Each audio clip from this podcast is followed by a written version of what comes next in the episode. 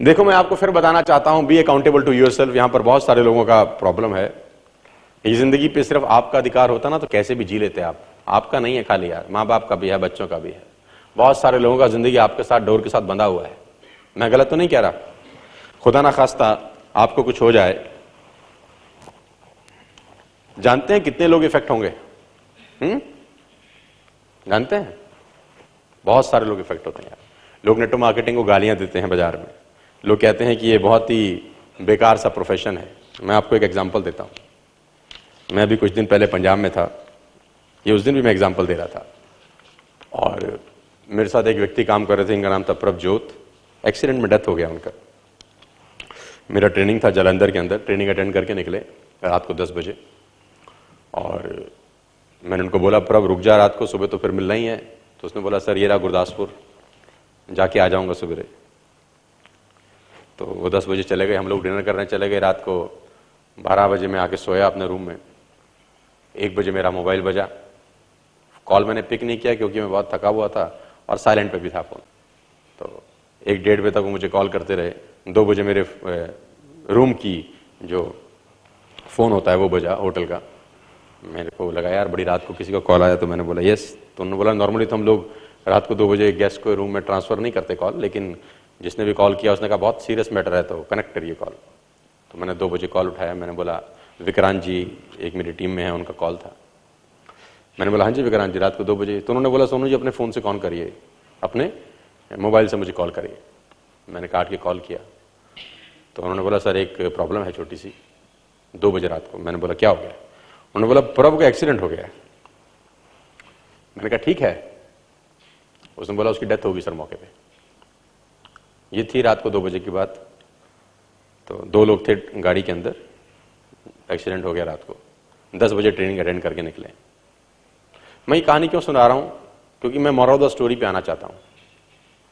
Moral the story ये है कि हम सुबह चार पाँच बजे हॉस्पिटल गए। वो एक लंबा इशू है, फिर उसका संस्कार हुआ। ये एक नॉर्मल जैसे राइट सबके घर में होते ही हैं यार, है ना?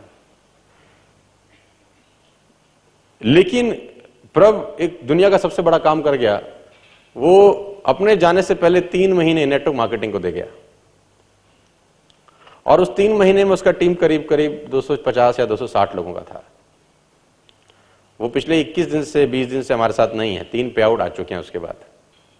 लेकिन हम देखो, आदमी तो वापस नहीं लाया जा सकता ना यार। ऐसी ताकत तो किसी में नहीं है। लेकिन पिछले तीन हफ़्ते का पे आउट उसका कम से कम पैंसठ से सत्तर हज़ार रुपए का है यार। लास्ट थ्री वीक्स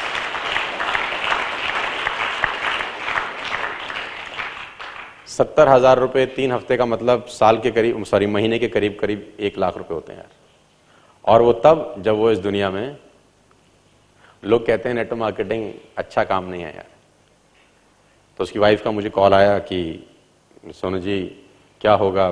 मैंने कहा, आदमी तो वापस नहीं आ सकता, लेकिन एक काम तो आपका पति कर गया है। आपको ज़िंदगी में पैसे की कमी नहीं हो सकती। वो लेफ़्ट में भी लोगों को लगा गया है और राइट में भी लोगों को और वो नेस्विच के साथ जुड़ा था और नच के साथ मैं जुड़ा हूँ और मैं लेफ़्ट में भी काम करूँगा राइट में भी काम करूँगा। पैसा आए, पैसा आएगा आपको, इतना ज़बरदस्त कि आपको तकलीफ़ नहीं होगी यार।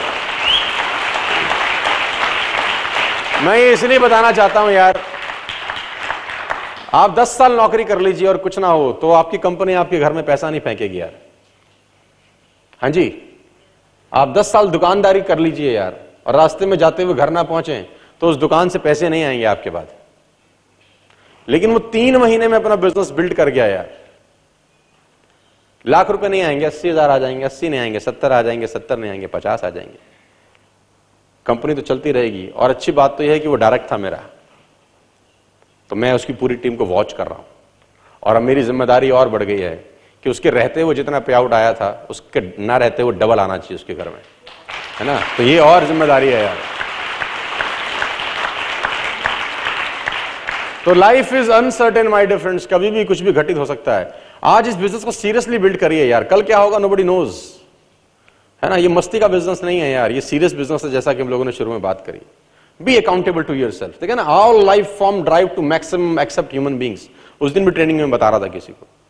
All life forms expand to maximum हर जितनी भी लाइफ फॉर्म्स हैं, वो मैक्सिमम तक एक्सपेंड करने की कोशिश करती हैं, सिर्फ़ आदमियों को छोड़कर, इंसानों को छोड़कर, है ना? वो कहते हैं how tall is a tree grow एक पेड़ कितना ऊँचा जा सकता है? तो आंसर आता है, जितना ऊँचा जाता है, उतना ऊँचा जा सकता है। ऐसा तो नहीं होता कि पेड़ अगर 20 फीट तक जा सकता है और 10 फीट पर रुक जाए। नहीं होता। वो जितना जा सकता है, उतना पहुँचता है। उसकी जड़ें जितनी गहरी हो सकती हैं, उतनी जड़ें उतनी गहरी कर लेता है, उसकी शाखाएँ जितनी फैल सकती हैं, उतनी शाखाएँ वो अपनी फैला सकता है। तो हम लोग तो ट्री से अच्छे ही हैं यार। हम जितना हो सकते हैं, आज प्रण करते हैं, उतना होने का यार। जितना मैक्सिमम अपने आप को खींच सकते हैं। और मैं बता दूँ, हम और आप अपने पोटेंशियल का पाँच परसेंट से ऊपर इस्तेमाल करते नहीं है यार। Nobody note he. बना है ना? वो आईफोन की तरह है हम लोग यार। पाँच परसेंट एप्लीकेशन आती होंगे हमको। लेकिन अगर सारी की सारी एप्लीकेशन रन करना आ जाए तो खेल बड़ा खतरनाक हो जाएगा यार। पैसे की कोई कीमत नहीं। इस बिज़नेस में कोई कमी नहीं है। और मैं कहता हूँ you have a choice today आप याद रखिएगा मेरी बात आज 16 जून 2018 में आपको मैं कह रहा हूँ। और आप रोबोट नहीं है कि एक ही ज़िंदगी दोबारा जिएँगे। रोबोट थोड़ी ना यार, जैसा ज़िंदगी पिछले साल था वैसा ज़िंदगी आज होगा। रोबोट ही होंगे ना जो हर हर साल एक जैसा ज़िंदगी जिएँगे। लेकिन आप थोड़ी ना रोबोट हो। आप ट्री थोड़ी हो साला, जहाँ लग गए, वहाँ लग गए। मूव कर सकते हैं कि नहीं कर सकते? मैं आपको बताना चाहूँगा be accountable you must follow your successful senior लेकिन ध्यान रखिए, कोई आपको फॉलो कर रहा है कि नहीं। और मैं दावे के साथ कह सकता हूँ, जब भी टीम आपकी तरफ़ देखे, उसको फक्र होना चाहिए कि सीनियर हो तो इस जैसा हो यार। है ना? मैं सीरियसली बोल रहा हूँ, आपकी टीम जब आपकी तरफ़ देखे तो दो कारण, दो चीज़ें होंगी यार। या तो आप पे फक्र करेगी, या उसको आप पे शर्म आएगी। क्या होना चाहिए? फक्र होना चाहिए कि शर्म होनी चाहिए यार? फक्र होना चाहिए। आप जब भी मेरी तरफ़ देखेंगे यार, आपको फक्र होगा कि यार सीनियर ऐसे होने चाहिए यार, जो अपनी टीम को लीड करने के लिए बहुत कुछ करते हैं, उनके लिए मेहनत करते हैं ट्रेनिंग्स करते हैं सेमिनार्स करते हैं काउंसलिंग भी करते हैं होम मीटिंग भी करते हैं, सब कुछ करते हैं यार। तो आप भी वैसा ही बनने का कोशिश करिए बी अकाउंटेबल यार। और एक लाइन में लिख देता हूँ, ये सब चीज़ें क्लियर कर देगी आपको।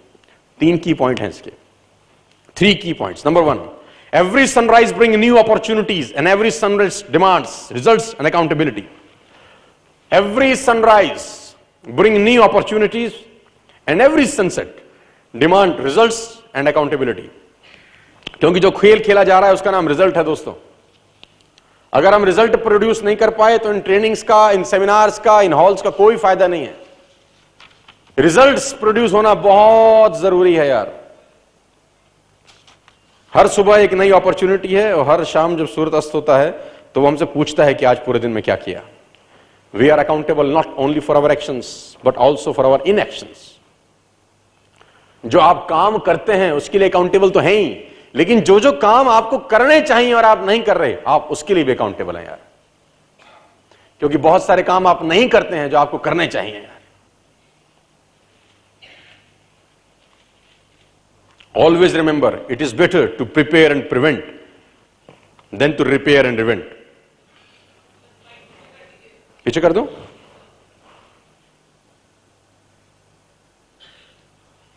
it's always better to prepare and pretend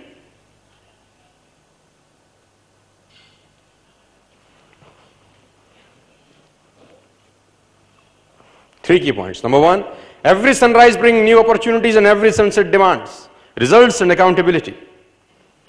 We are accountable not only for our actions but also for our inactions. It is better to prepare and prevent than to repair and repent.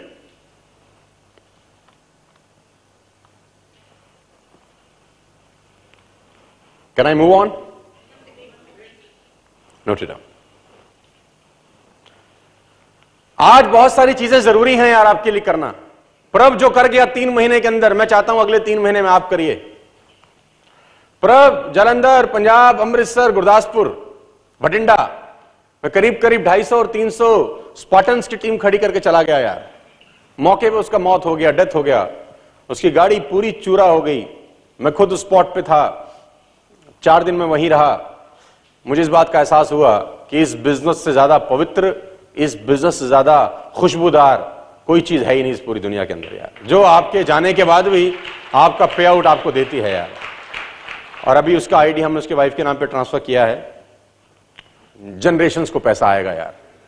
लोग बोलते हैं ना generation का business है, मैं बोलता हूँ हाँ यार जनरेशन का बिज़नेस आज आप नेटवर्क डेवलप करिए, खुदा ना खास्ता आपको कुछ हो जाता है तो आपके नॉमिनी के नाम पे पैसा ट्रांसफ़र होता है यार। नौकरी में ऐसा कभी नहीं होगा यार। जॉब में होगा नहीं, दुकानदारी में नहीं होगा, आपके धंधे में भी नहीं होगा यार, है ना? एक दोस्त के डॉक्टर उसके फादर बहुत बड़े सर्जन थे। प्रॉब्लम क्या हुआ? उनका दायना हाथ एक एक्सीडेंट में कट गया। अब एक सर्जन का दायना हाथ कट जाएगा तो जानते हैं क्या होता है। वो ज़ीरो हो जाता है नेक्स्ट डे।